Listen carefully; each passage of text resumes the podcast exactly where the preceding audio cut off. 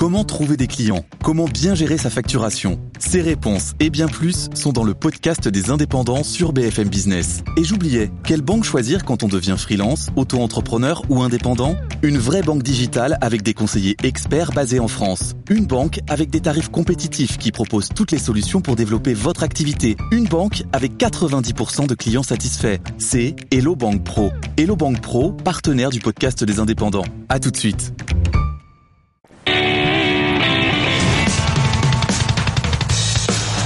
BFM Business présente le premier concours de créateurs d'entreprise. BFM Academy saison 11 avec Nicolas Dose. Bonjour, bienvenue BFM Academy, la suite de ces terribles matchs d'entrepreneurs qui nous passionnent toutes les semaines. Il y en a eu trois déjà dans cette saison 11, on va en vivre un quatrième aujourd'hui. Ils sont deux, deux entrepreneurs, mais un peu moins d'une heure, il n'en restera qu'un. Il y en aura encore un cinquième la semaine prochaine. Après, on va entrer dans une nouvelle phase de cette saison 11. Je vous raconterai la suite. Donc c'est parti, voilà, BFM Academy, le premier concours d'entrepreneurs à la radio et à la télé. Oui, on en a vécu trois déjà. Alors on a trois qualifiés pour la deuxième partie de la saison. Il y a Tilki, le logiciel tracker, qui vous dit comment est-ce que vos offres commerciales sont perçues par vos éventuels prospects. On a Medavise, qui est euh, ce site de téléconseil médical, euh, 24 heures sur 24, 7 jours sur 7, un véritable médecin qui répond à toutes vos questions. Et puis on a Julie la fameuse intelligence artificielle qui est devenue votre assistante personnelle et dont vous ne pouvez plus vous passer, qui cale tous vos rendez-vous par mail. Aujourd'hui, je vais vous présenter deux chefs d'entreprise mais euh, cette quatrième édition de la saison 11 sera arbitrée par Alain Bosetti. Bonjour Alain. Bonjour Nicolas. D'abord, je vais saluer Eve Chegaret. Bonjour Eve. Hello. Bon, il va falloir en sélectionner un quatrième aujourd'hui. Et la semaine prochaine, c'est votre tour. Hein. On Eh les oui, présentera tout moi à l'heure. C'est vous qui vous y collez. Vous devrez départager nos euh, deux derniers candidats de cette saison 11. Bienvenue Alain Bosetti. Merci Nicolas. Vous connaissez la règle à la fin de cette émission, une fois qu'on aura fait le tour euh, du business de nos candidats, qu'on euh, vous serez permis de leur dire un petit peu ce que vous pensez d'eux, vous devrez choisir. C'est pas le moment que j'ai préféré, mais C'est pas le moment que vous allez préférer. Bon, Je vais euh, assumer. vous allez voir, je vous les présente dans un instant, mais avant, euh, je vais quand même vous rappeler exactement qui est Alain Bosetti. Ça a été la règle du jeu depuis le début de cette saison. Petit portrait d'Alain Bosetti et ensuite je vous présente les deux candidats de la semaine. Alain Bosetti, sa spécialité, la stratégie. Je suis Alain Bosetti, le président du groupe de communication en personne, et nous créons cette année le premier salon virtuel pour les entrepreneurs. J'apporte à la BFM Academy, un, mon immersion dans les, parmi les entrepreneurs depuis plus de 20 ans avec le salon SME, qui est le salon des entrepreneurs, des indépendants et de tous les audacieux, et deux, mon expérience d'accompagnement de dirigeants de PME et de grandes entreprises en stratégie, marketing et communication. Il maîtrise tous les sujets de l'entreprise. Le côté financier, le côté euh, humain, le côté vente et marketing, il connaît tout. Alain, c'est la quintessence de l'entrepreneur.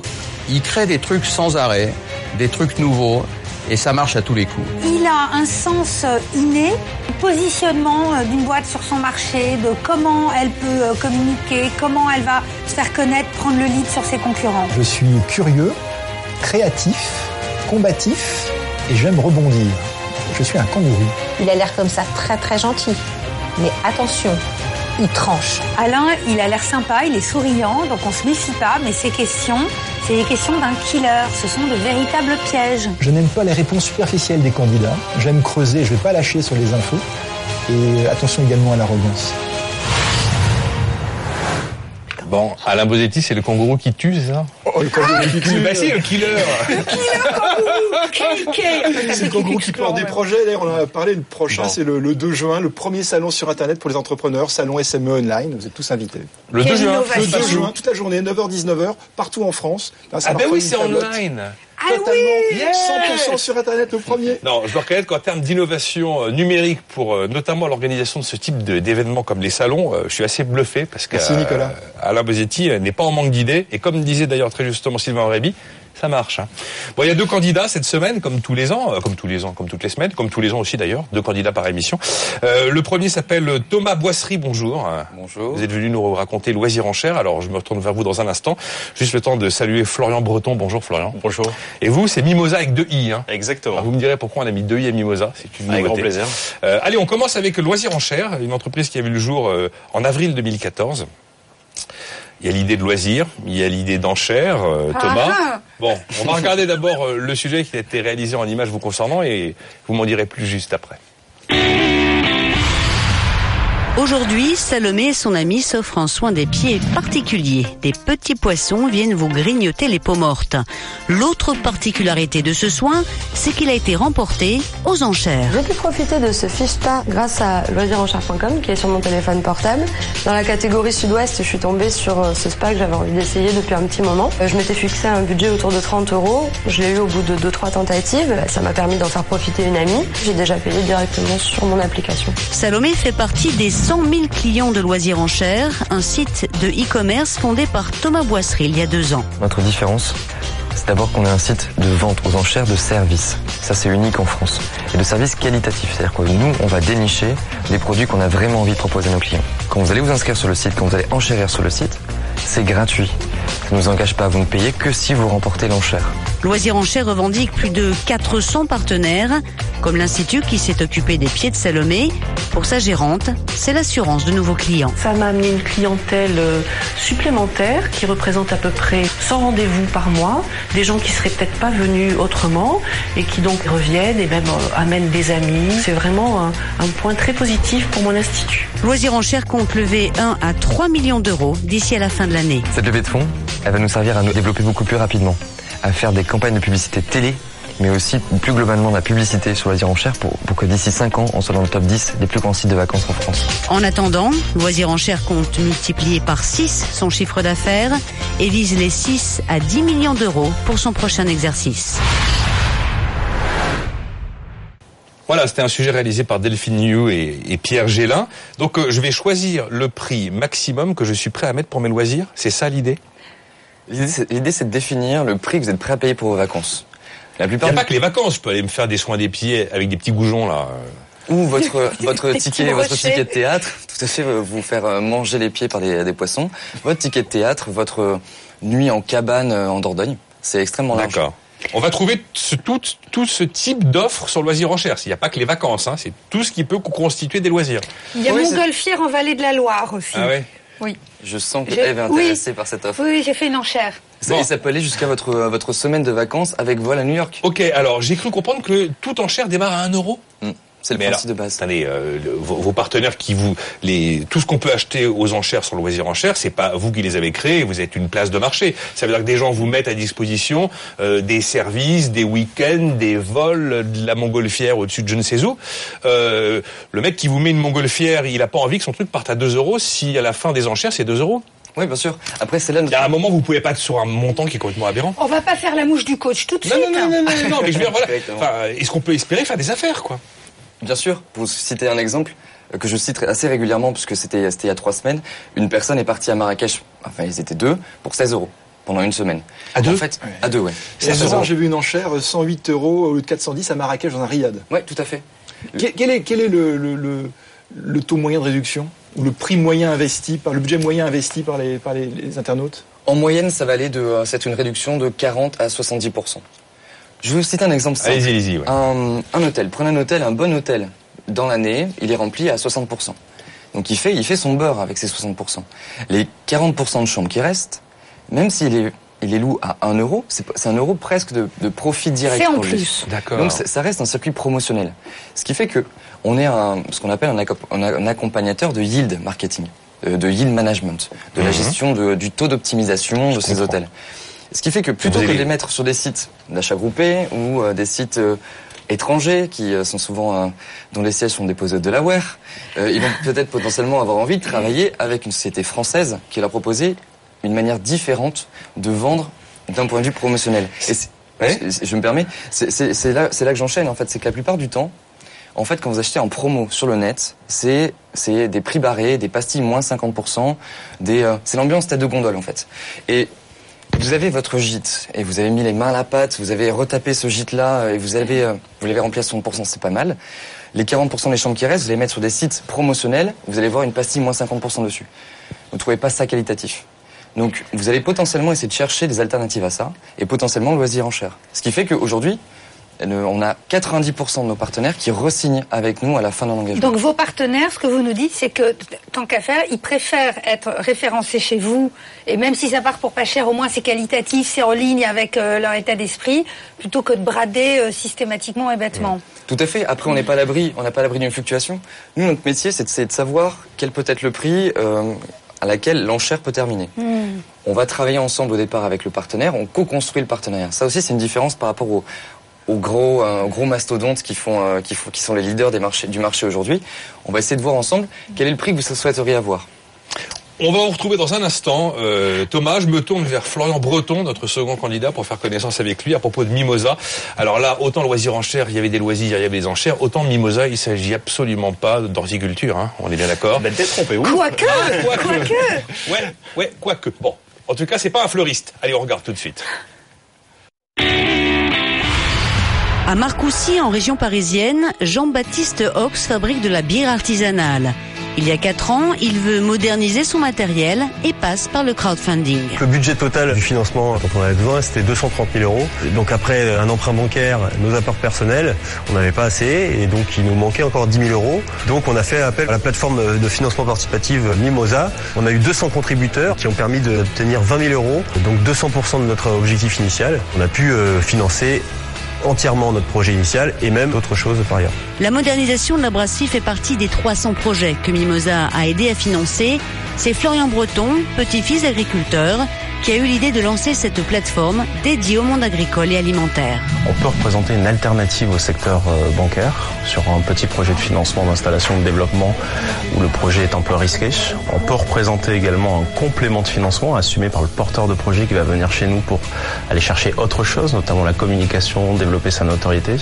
Et on peut représenter également un apport en fonds propres nécessaire aux porteurs de projets pour bénéficier d'un effet de levier et d'un accompagnement du secteur bancaire. Mimosa vient de lever 700 000 euros pour développer sa plateforme et apporter de nouveaux services comme des assurances à bas prix. Ce qui nous différencie de nos concurrents, au-delà de notre spécialisation, c'est l'important accompagnement que nous apportons aux porteurs de projets. Pour preuve, aujourd'hui, 80% des projets que nous accompagnons perçoivent un financement, quand la moyenne nationale est plutôt aux alentours des 55%.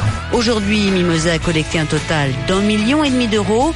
Elle vise les 10 à 12 millions et plus de 3000 projets à l'horizon 2017. Voilà, Mimosa avec Florian Breton. Alors d'abord, pourquoi il y a deux i à Mimosa? Parce que là, je me suis demandé... Euh... Bah alors tout Parce simplement. que Mimosa avec un i, c'était pris parce que déjà entre autres c'est un nom propre donc c'est assez compliqué et puis au-delà de cela on voulait jouer vraiment le côté un petit peu tech c'est vrai qu'une célèbre marque de console s'en était servie pour pour Ouais.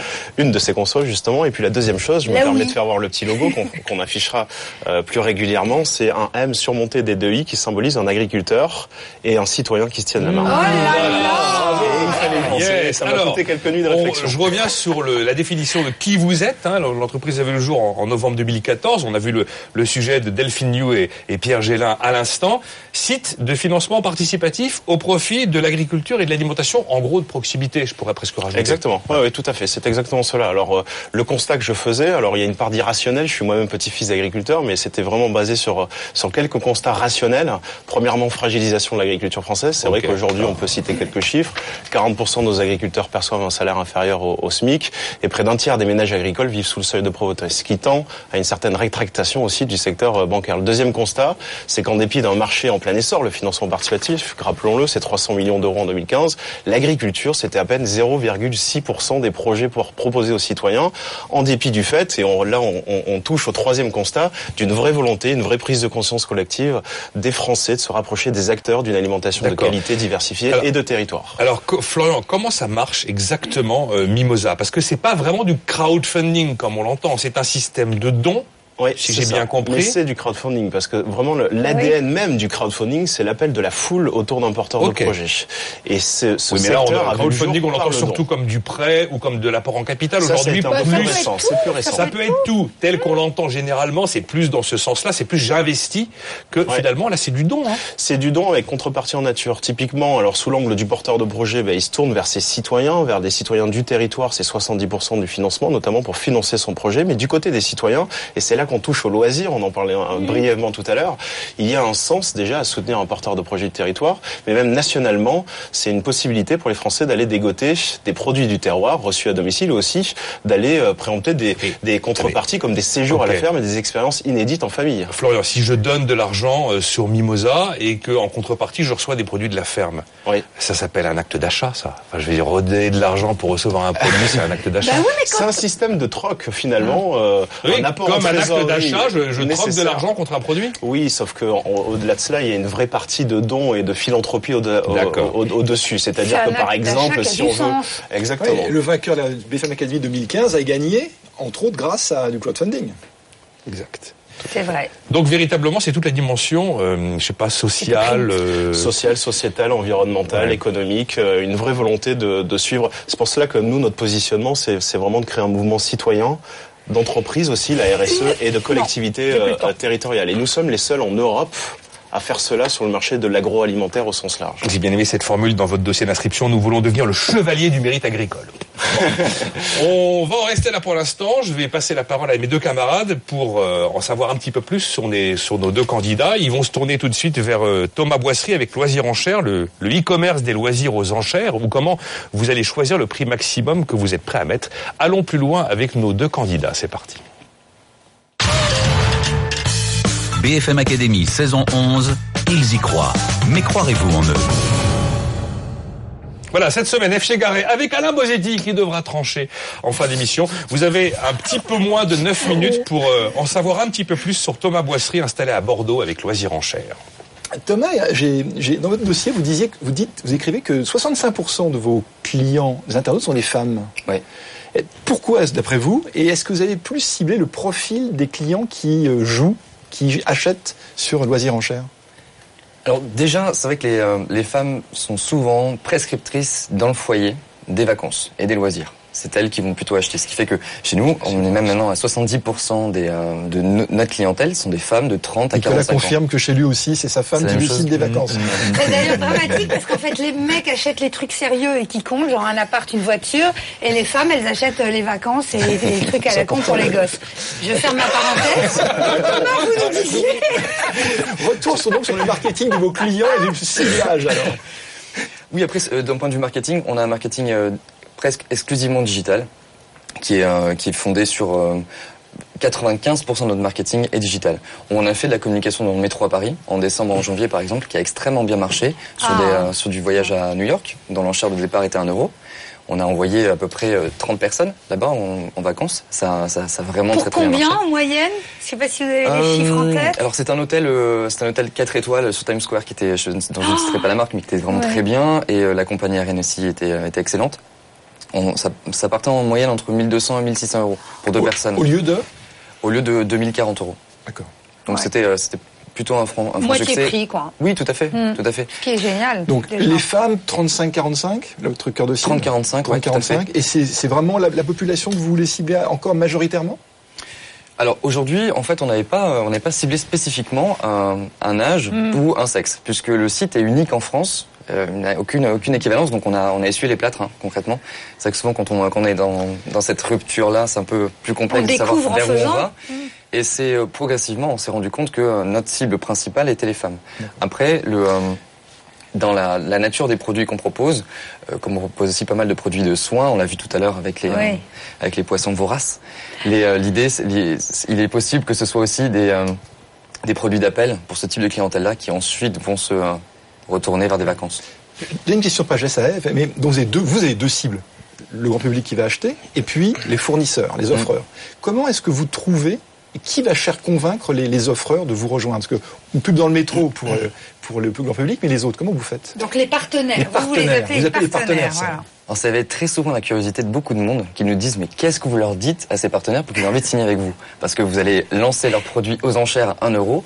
Qu'est-ce qui fait qu'ils vont pas avoir peur? Bon, on a on a notre notre recette interne qui est plutôt secrète, je vous la- je vous l'avouer. Mhm. Après, notre métier, c'est essayer de, de voir comment on peut faire pour. euh, je vais vous donner un indice. Quand on a, euh, quand on a un, un produit qu'on va mettre aux enchères, en général, on ne sait pas à quel prix il va se terminer. Discutons avec un hôtel, revenons sur l'ex- l'exemple de l'hôtel. L'hôtel va nous dire, écoutez, moi, je serais content si l'en- la- la- l'enchère partait à, à 50% du prix public. on va mettre une première enchère anormalement longue, peut-être une journée ou deux jours, sur, une de- dans, cet hôtel. On sait que ça va rencontrer énormément d'enchérisseurs et que le prix qui va être atteint va être proche des 100% du prix. À ce moment-là, l'enchère suivante, on va la mettre à la moitié du temps de la première. Puis, etc., jusqu'à qu'on obtienne en moyenne 50% de la durée. D'accord. Ce qui fait que, oh, ce qui fait que vous est, aurez, vous les- aurez- Ça y est. Attendez, ça. euh, C'est C'est super. hyper technique. Non, c'est très technique en fait. Ce qui fait qu'en moyenne, on aura certainement à peu près 50%, ce qui veut dire que les, les moments où on aura moins d'audience sur le site, l'enchère va peut-être partir à 10% du prix, et d'autres où il y aura beaucoup plus de monde, ça continuera à partir à 90%. Mais en moyenne, on sera à 50% du prix, parce que c'était la, la valeur qu'ils souhaitaient. Waouh. Donc, en Et fait, ça on a- nous laisse. On a euh, intérêt à y aller quand il n'y a personne chez vous. Tout à fait. Alors, eh oui, la nuit. Alors, alors, Mais oui, figurez-vous que nos, nos moments de pic sont entre 7h et 9h du matin, et entre 11h du soir et 1h du matin. Bah oui, c'est Bah oui, ça. oui, oui, oui. Ouais. Alors moi j'ai une question sur euh, la culture. Bon, euh, en l'occurrence pour l'instant euh, vous êtes en France, mais bon je sais bien que vous êtes voué à vous développer. Mais on sait que par exemple eBay, avec son système d'enchères, a finalement pas prospéré en France et qui se retrouve à faire euh, plutôt des annonces. Qu'est-ce qui fait que vous croyez à, à la place du, du système de l'enchère dans, dans nos pratiques? J'imagine que vos bons résultats à ce jour vous aident à y croire, mais, mais pourquoi miser sur les enchères Alors il y a deux choses.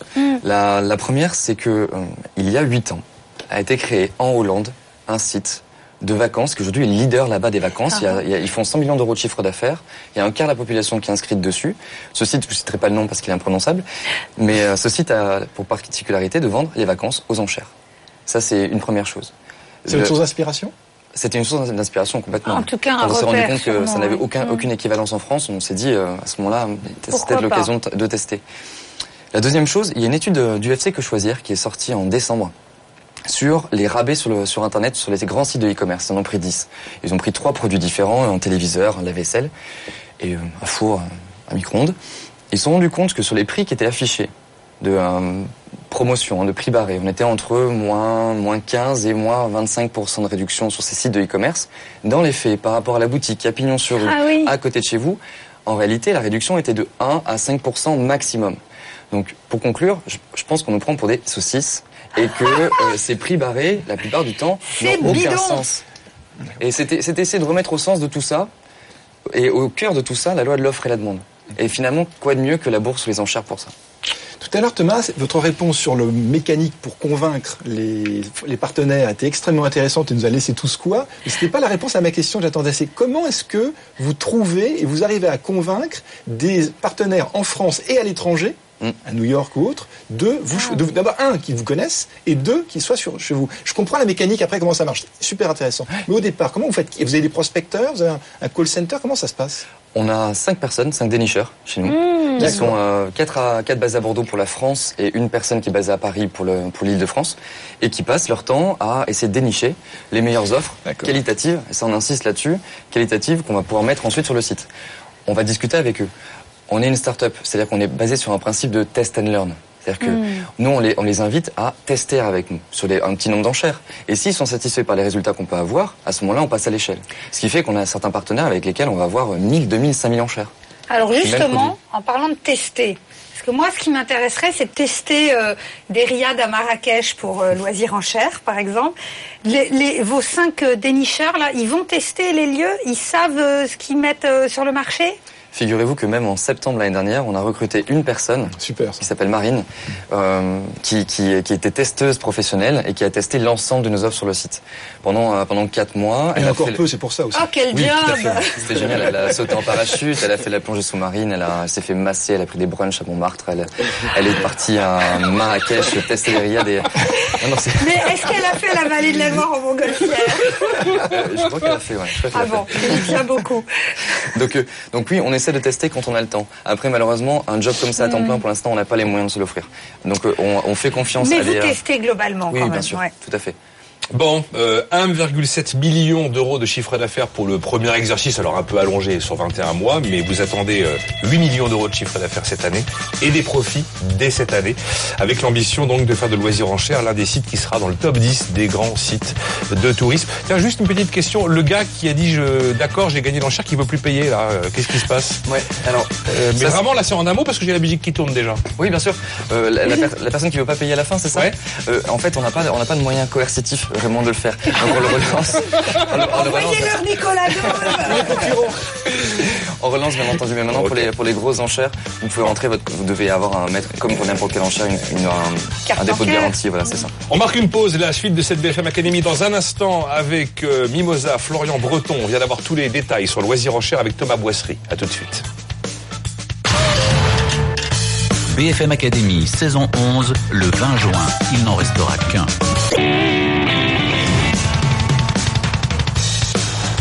BFM Business présente le premier concours de créateurs d'entreprise.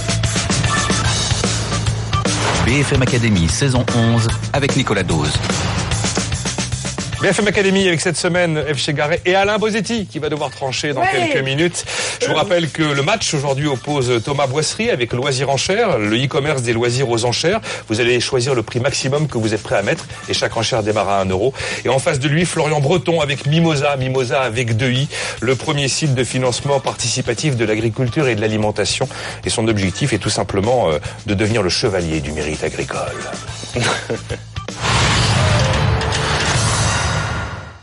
F. Chegaray, Alain Bosetti, Oui. vous avez un peu moins de 9 minutes pour terminer Oui, d'explorer euh, tous les contours de Mimosa.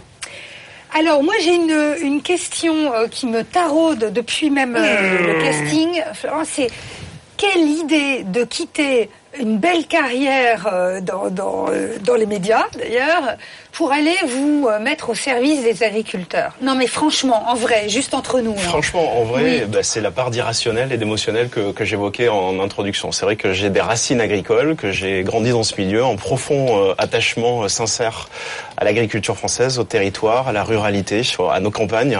Et aujourd'hui, euh, c'est un constat que je faisais, mais qu'un constat partagé, cette fragilisation. Et cette idée de créer une plateforme est même venue en 2010. Donc j'attendais que le marché du financement participatif se développe en France.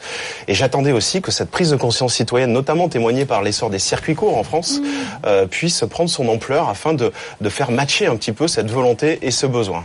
Bon, euh, j'aurais une question sur les circuits. Je continue parce que, en- enfin, c'est une vraie question. C'est c'est quand même un truc dingue de quitter un job euh, qui va bien, ou même si on peut avoir de la lassitude, etc., pour se lancer, parce que là, vraiment, vous innovez et vous défrichez complètement.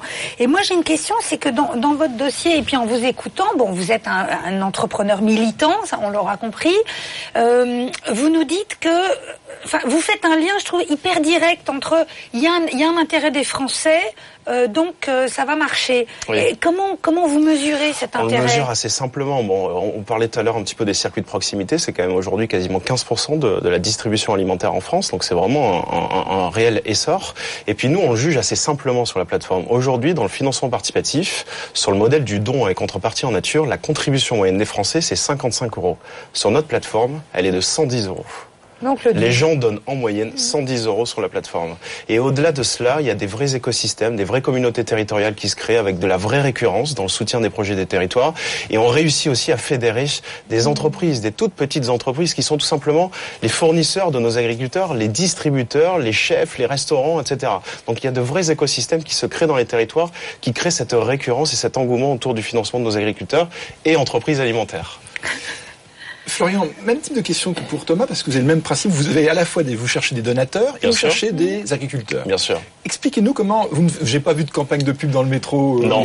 comment est-ce que vous trouvez les deux, les, les deux cibles que vous, que vous visez et qui visez-vous notamment au niveau des donateurs en particulier? Donc il y a deux questions dans ma question, mais qui visez-vous et comment vous faites pour trouver les deux? Alors comment on fait pour trouver les deux? Euh, Tout simplement pour trouver les porteurs de projets. C'est vrai qu'on pourrait euh, euh, être apparenté, s'apparenter un petit peu à une activité B2C, donc qui, qui consomme du cash, c'est vrai. Or, en fait, notre approche depuis le début, elle est totalement singulière dans le marché du financement participatif. Elle est B2B, 2C, c'est-à-dire que dès le départ, on allait fédérer le monde agricole, les organisations professionnelles agricoles, les syndicats, les chambres d'agriculture, les interprofessions, les fédérations, etc. Une banque pour très connue dans le monde agricole. une banque très Voilà. connue dans le monde agricole, euh, justement pour mettre tout le monde autour de la table, un, un petit peu de signer de conventions de partenariat afin, avec moins de, de cash, finalement, d'exister par leur voix dans les territoires. Aujourd'hui, les chambres d'agriculture, pour, par exemple, par leur voix, prescrivent, recommandent et redirigent des porteurs de projets vers, vers la plateforme. Donc ça, c'est sur l'angle, euh, sur l'angle comment trouver des porteurs de projets. Ce sourcing de projets, c'est là le potentiel de marché aussi pour nous. C'est à peine aujourd'hui 30% des projets que nous accompagnons. Tout le reste, parce qu'on touche à un sujet sociétal qui intéresse le grand public et notamment les rédactions, c'est notre notoriété qui fait que 70% des projets arrivent sur les plateformes et qu'on est extrêmement bien référencé. Pour la partie contributeur, il faut savoir aujourd'hui qu'un agriculteur, prioritairement, va s'adresser à, ses- à son réseau de connaissances directes. Et un agriculteur, c'est un petit écosystème de réseau localement. Ses fournisseurs, j'en parlais, ses distributeurs, ses amis, sa famille. Ce oui, mais un premier cercle-là, écosystème sous tension quand même. un écosystème Ouais. tout sous, tension, mais qui est interconnecté Mm. à l'agriculteur. Il faut rappeler aussi qu'un agriculteur, c'est 7 emplois aujourd'hui, de l'amont à l'aval. Donc, il y, a un- il y a un réel impact dans notre activité. Euh, alors moi j'ai une question, euh, Florence, sur euh, quand vous dites nous, nous chez Mimosa, c'est c'est qui, quel job? Parce que euh, qui fait La France est quand même grande. La France est ça grande. fait un paquet de monde à aller Alors voir. nous, c'est une équipe déjà de 11 personnes qui est structurée euh, sur quatre, pôles, euh, direction technique, communication, partenariat, activation territoriale et projet, un peu le front office avec nos agriculteurs et entreprises alimentaires.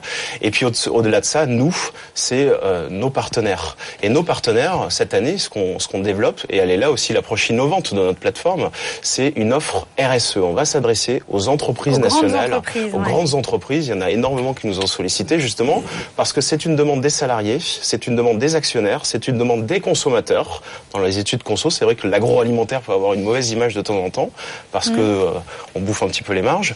Et euh, ces entreprises-là, dans le cadre de leur politique RSE, viennent cofinancer et même approche encore innovante, les collectivités territoriales.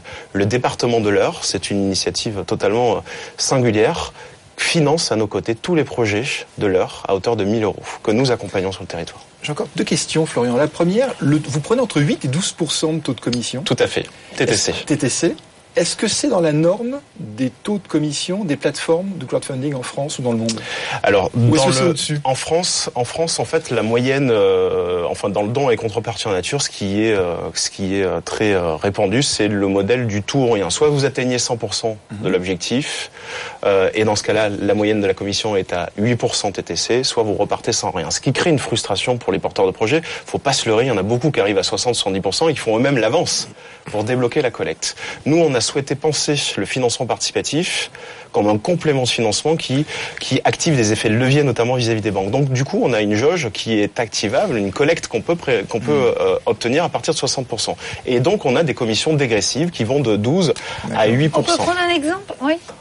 On peut prendre un exemple, Euh, tout à fait. rapidement, tout à fait. Par exemple, Rapidement, parce que- ouais, rapidement. euh, ben, j'ai l'exemple notamment d'une jeune chevrière dans le Lot-et-Garonne qui euh, dernièrement est passée par euh, notre plateforme pour obtenir un fonds propre, apporter un fonds propre à sa banque qui était justement frileuse et qui est repartie seulement avec 60% de son objectif de collecte. Donc là, la commission à la source était de 12% TTC, mais néanmoins, il y a eu derrière un vrai effet de levier, Euh, c'est-à-dire que la banque a suivi. Et en plus de cela, il faut pas oublier qu'en agriculture, ce qu'on finance souvent, c'est du matériel, du cheptel, du foncier, des appros. Et obtenir 60%, ben, c'est deux serres et pas trois, c'est cinq vaches et pas etc., etc. Et je voudrais parler du futur brièvement. Euh, J'ai vu que vous vous projetez de vous, de vous implanter euh, en Espagne, en Italie, en, Exactement. en- en Ouais. Pays-Bas. Est-ce que votre futur, c'est de faire euh, Mimosa dans d'autres secteurs, par exemple en, enfin, l'artisanat et pas seulement l'agriculture, ou est-ce que vous souhaitez rester foncièrement sur, sans jeu de mots, l'agriculture et vous vous développer en Europe? Non, on sera sur l'agroalimentaire, mais au sens euh, petit. Hein, voilà, vraiment les petits projets Agroalimentaire. agricoles agroalimentaires et de première transformation, brasserie artisanale, distillerie. France et Europe. France et Europe. C'est-à-dire qu'en fait, les problèmes, les problématiques liées notamment à l'agriculture, la fin des quotas, euh, l'embargo russe, etc., c'est des, les tensions géopolitiques sont interconnectées euh, entre les pays. Et aujourd'hui, on a beaucoup de demandes qui arrivent, notamment des politiques des banques et aussi des porteurs de projets de pays limitrophes. La Belgique, l'Italie, c'est 75% d'agriculture familiale. Ouais. L'Espagne, c'est 85% d'agriculture familiale. Tous les pays du sud de l'Europe ont cette dimension très, euh, très familiale de l'agriculture et de l'agroalimentaire. C'est seulement les pays du nord qui ont pris le virage de l'agro-industrie. Et nous, on est euh, engagés, au bon sens du terme, et pour défendre cette agriculture porteuse de sens. Voilà, cette semaine, vous euh, choisissez entre le fait d'investir près de chez vous pour le bien commun avec Mimosa ou le fait de fixer le prix maximum que vous êtes prêt à mettre pour vos loisirs avec Loisirs en chair. Alors, on en sait un peu plus sur nos deux candidats. Changement de décor, c'est la mouche du coach. BFM Academy, la mouche du coach. Il s'appelle Thomas Boisserie, il est installé à Bordeaux, loisirs en chair, le e-commerce des loisirs aux enchères. Tout démarre à 1 euro. On peut visiblement y faire de très très bonnes affaires. Il va être dans le top 10 des sites touristiques à horizon 5 ans. Et il attend 8 millions d'euros de chiffre d'affaires cette année avec des profits. Ils sont déjà 20. Voilà, la mouche du coach, F. Chegaray, euh, Alain Bosetti, on y va, qui commence Ils sont déjà 20 et ils veulent être 50 bientôt. Ah ben non, c'est honneur à Alain Non, aujourd'hui. Euh, je suis très séduit. Euh, je suis Très séduit parce que il y a, je trouve que euh, Loisir en chair amène une, une disruption. Euh, avec euh, le côté addictif et le côté ludique, compétition. J'ai regardé, enfin c'est très marrant, Ouais, on voit bien ça. Donc donc c'est un groupe ludique. Euh, L'ergonomie fonctionne bien, ça, ça, ça, ça marche bien, il y a des bonnes affaires. Effectivement, moi, j'ai encore hier soir, j'ai Marrakech est parti pas cher, etc., etc. Dans là où je pense qu'il y a des, des, des pistes de progrès possibles, ça va être dans euh, dans la communication, dans la dans la dans les dans la tout ce qui est identité identité visuelle. Bon, euh, le nom loisir en chair, ça c'est une marque très descriptive. ça L'avantage, c'est qu'on comprend ce que ça veut dire, mais c'est pas une réelle marque. Il y a le petit picto à côté qui dit euh, le marteau ici acheté en, en chair en local. Je trouve, j'ai pas, enfin, c'est un peu Moi, j'avais pas compris que c'était un marteau. Ah Non, je, je le surjoue, je surjoue. surjoues. Non, je trouve que c'est. Je, je, ne suis pas certain que ce soit un grand designer qui ait, qui ait créé ce- cette identité. Euh, sur l'appli mobile, qui est très bien. Euh, c'est pas très lisible, je trouve, euh, au niveau des textes, sont pas très lisibles. Je trouve qu'il y a des progrès en communication, non pas dans les médias, mais dans ce que les messages que vous vous envoyez à, à vos euh, à vos à vos clients. Et j'aimerais voir plus également des bénéficiaires. Alors, un truc que je trouve super, par exemple, c'est votre blogueuse là, qui est Marine, ouais. Marine euh, qui a, qui a fait le tour du monde, il y a le, le blog le plus beau job de France, Mm. le- c'est très sympa, c'est super. En revanche, moi j'aimerais bien, bien voir des touristes ou des clients qui ont profité du tour de, du beau, de Baudet en, en Vendée et qui disent que c'est super, qu'ils ont profité, etc., etc., etc. Vous voyez, ça, ça manque. Voilà, c'est en communication, j'aimerais un peu plus de personnalité et de clarté, et j'aimerais plus de clients qui s'expriment. Alors, sur la lisibilité, le branding d'un côté, réaction donc euh, de Thomas, et puis peut-être le- les testimonies à la fin. Alors, je suis tout à fait d'accord avec vous sur le sur l'aspect du nom. Il est d'accord, son, son appli est nul. sur, sur le nom, je suis d'accord avec vous. Il est vrai que euh, on voulait être très clair, comme le port salut. Ça, c'est- c'est marqué dessus. C'est euh, c'est un concept assez original et on voulait vraiment que les gens puissent comprendre dès le nom de la marque ce, y a à l'intérieur en fait. En tant que créateur du centre des services à la personne, je comprends. En- ensuite, par rapport au, euh, par rapport au design, euh, il a déjà évolué. Et euh, on a comme philosophie de se dire qu'on a des intuitions, mais on n'a pas de certitude, et que euh, on va créer quelque chose qu'on va appeler euh, dans, le, dans le jargon quick and dirty, Mm. un peu rapide et moche au départ. Le premier site était vraiment Très quick et très dirty. Plus Dortier que Quick. C'est ça. Et ensuite, on fait de la B-testing. C'est-à-dire que c'est, ce sont nos utilisateurs qui vont nous dire ce qu'il faut qu'on améliore. Ce qui fait que toutes les personnes qui remportent des enchères chez nous, on les appelle pour les féliciter par téléphone et pour connaître leur avis sur le site et savoir comment on les a- comment on l'améliore. Ce qui fait que le- ce que vous voyez aujourd'hui du, du site, c'est une évolution, enfin c'est une photographie à l'instant T de ce que les clients ont pu nous faire remonter comme amélioration. Ce qui, ce qui veut dire aussi que peut-être d'un point de vue de l'aspect qualitatif. Peut-être que là-dessus, on a un travail à faire et je pense que c'est là-dessus aussi que vous, vous, euh, vous, lancez, vous me lancez une perche. Il est vrai que là-dessus, on, va, on va travailler peut-être pour créer deux marques différentes sur des, euh, ce qu'on appelle les enchères de rêve chez nous, plutôt de luxe. D'accord. Ou, sur les- Ça y est, ça du commence à voilà. Du Et- premium. Voilà, par exemple. Mais il faut quand même qu'on puisse encore donner l'impression à- que c'est du grand public. En, en 5 secondes et une phrase, je trouve que vous n'avez pas la marque aujourd'hui, le branding aujourd'hui, à la hauteur de votre ambition d'être le leader en 10 ans. Voilà. Et comment on dit loisir on share Ça se dit comme ça, Loisirs loisir on share. Loisirs on share. Euh, une minute trente, F. Chegaray, la bouche du coach. Ça fait, ça fait, euh, ça va être un client de l'agence en personne. énormément, pas le but. énorme, énorme. Euh, alors, moi, j'ai des commentaires sur l'entreprise elle-même. Parce que je ne vous cache pas, j'adore cette formule, je ne vous cache pas que quand j'ai reçu votre dossier, ce qui m'a accroché, c'est autant votre proposition de valeur. Je, découvrais Loisir en chair, euh, j'étais pas tombée dessus, euh, voilà, avant. Donc je découvrais Loisir en chair et je découvrais l'entreprise et je me suis dit mais c'est pas c'est honteux une boîte aussi sympa, c'est pas possible, c'est pas possible que ça existe. Ils sont déjà 20 au bout d'à peine plus d'un an puisque le, dossier remonte à, quelques mois. Ils recrutent comme ça. En plus ils font des parties de foot euh, presque tout le temps euh, à la mi-journée ou je sais plus c'est à pause de 16 heures. Un jour j'appelle euh, pendant qu'on préparait, j'appelle euh, Thomas Boisserie, je tombe sur lui super essoufflé, je dis je peux rappeler plus tard. Non non c'est juste notre partie de foot quotidienne. Ouais c'est insupportable ces boîtes où tout le monde s'éclate, c'est énervant à la fin. Non, mais c'est vraiment super. Mais merci de faire des entreprises comme ça. Euh, alors vous, vous venez de complètement autre chose de, l'industrie culturelle. Je sais pas si on dit ça. Enfin, vous êtes occupé entre autres d'un d'un musée à Bordeaux. Vous étiez euh, euh, à l'étranger pendant cinq ans avant. Donc voilà, tout est possible dans le monde des startups. Voilà, je voulais juste saluer ça. Je trouve ça absolument génial. Et j'ai quand même une suggestion. C'est un petit peu énervant que vous soyez tous jeunes et beaux et en train de faire du foot euh, tous les jours. Euh, J'ai une suggestion, c'est euh, adopte un vieux. voilà, une il est vieille. temps, ou une vieille, hein, voilà. Il est Contrat temps- d'avenir. il est temps dans les startups, non mais ayez une star, ayez une, une mascotte quoi. Il y a, moi, je connais euh, des femmes, euh, la quarantaine et quelques, qui pourraient aller tester les riades à Marrakech pour vous. Enfin, j'ai des suggestions comme Thomas ça. adopte un vieux 8 secondes pour répondre. On va y réfléchir. Et si c'est un message que vous m'envoyez, euh, Eve, euh, On vous, peut, mon- on- mon vous pouvez accéder à un job, hein un job d'été. Ah, je me sens concerné à force en plus. Bah, le bah, bah bah oui, oui. mon Nico. hein. Bon, bon, bon, bon, bon, bon. Euh, deuxième candidat cette semaine, c'est Florian Breton. Ils ont 33 ans tous les deux, à l'âge du Christ. Euh, voilà, c'est- ça c'est dit. Euh, L'âge du Christ, l'année de ses 33 ans. oui, oh, on a coutume de dire. Bon. Euh, il est venu nous présenter Mimosa, le site de financement participatif de l'agriculture et de l'alimentation. Le financement euh, avec tout le- tout, tout l'aspect donation, près de chez soi, proximité, donc euh, plein de plein de significations.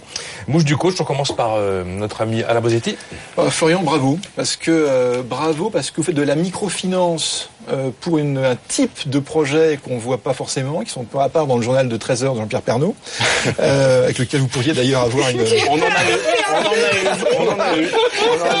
Pierre Pernaut.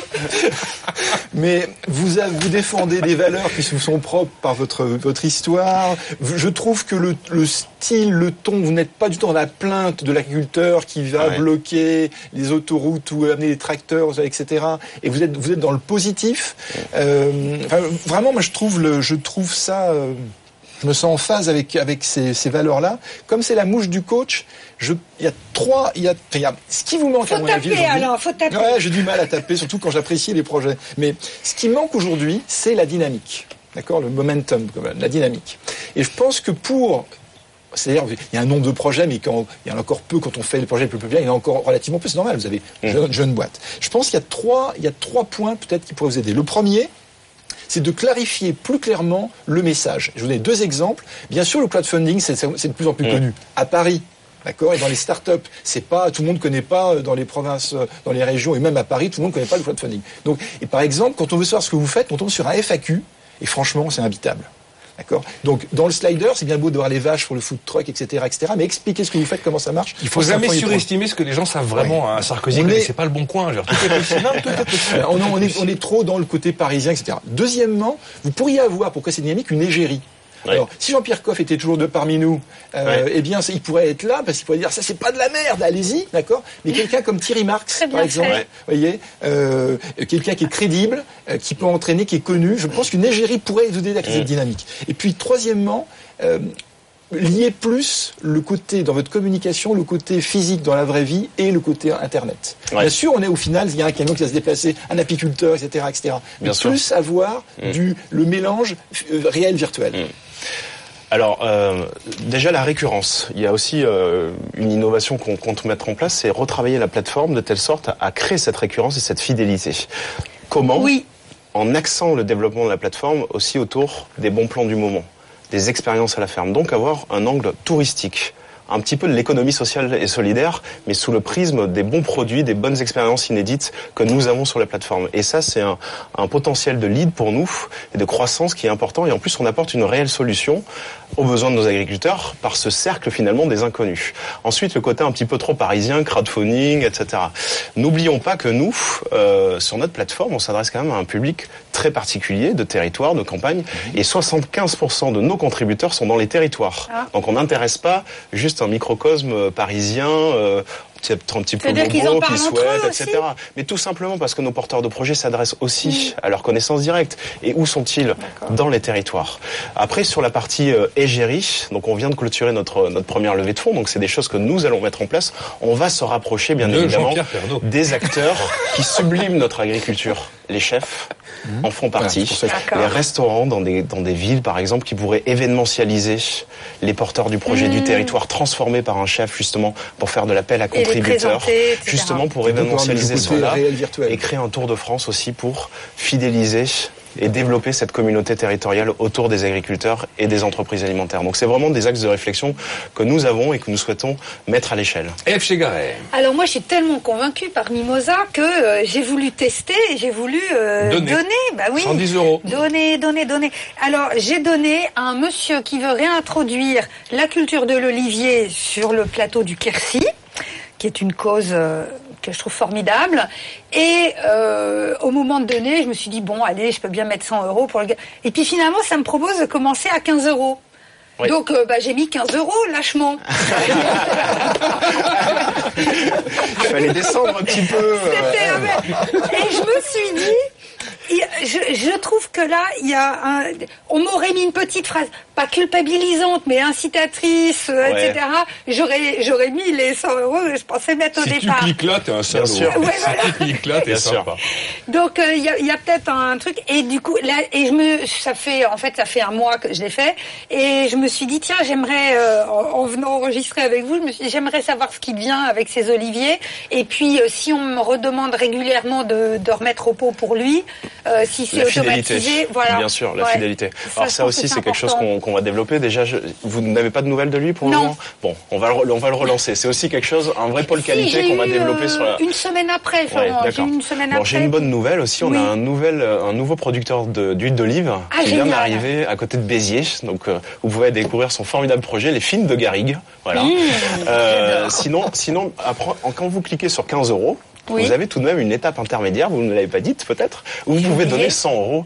Et Ah. ça, ça arrive régulièrement. On a aujourd'hui quasiment un tiers de nos contributeurs qui choisissent la plus petite contrepartie et qui, sur l'étape intermédiaire, prennent le choix plus. justement de la vraie philanthropie et mettent 300, 400, 500 euros. La Alors, classe. on va développer bien évidemment aussi cette partie pour euh, créer de la récurrence. Dans quelques instants, Alain Bositi va devoir choisir entre Loisir en chair et Thomas Boisserie face à Mimosa avec Florian Breton. Il faut faire fissa parce qu'on est à la bourre, Ève. Mais on va quand même dire un mot des deux derniers Oui. candidats. C'est la cinquième émission la semaine prochaine de cette première partie de la saison 11 de la Tout BFM. Academy. On aura donc deux candidats qui seront arbitrés par vous. C'est Oui. vous qui déciderez. Il y aura Digifood face à Pop Valley. Alors Digifood, Alors, un mot. DigiFood avec Ronald Gautruche, c'est euh, le moyen dans les stades et puis à terme les salles de concert, etc., de commander sur son appli DigiFood son, son popcorn, son hot dog, son coca, sa bière, ce qu'on veut, etc., et d'aller d'aller les chercher à la buvette sans faire la queue ou qu'on vous les amène à, à la place euh, dans, Mm. dans le stade, dans les gradins. C'est révolutionnaire et génial. Et Pop Valley, c'est super aussi. C'est enfin des voituriers euh, dans les dans les grandes villes et puis euh, Sky is the limit. Donc euh, ils ont un t-shirt jaune, ils sont repérables, ils ont une trottinette, ils vous mettent votre voiture au parking et au parking ça vous coûte moitié moins cher. Yes, c'est l'heure du terrible choix avec Alain Bosetti. BFM Academy. Le choix du coach. Loisir en chair, Mimosa, allons-y Alain. Bon, le moment que je déteste, mais euh.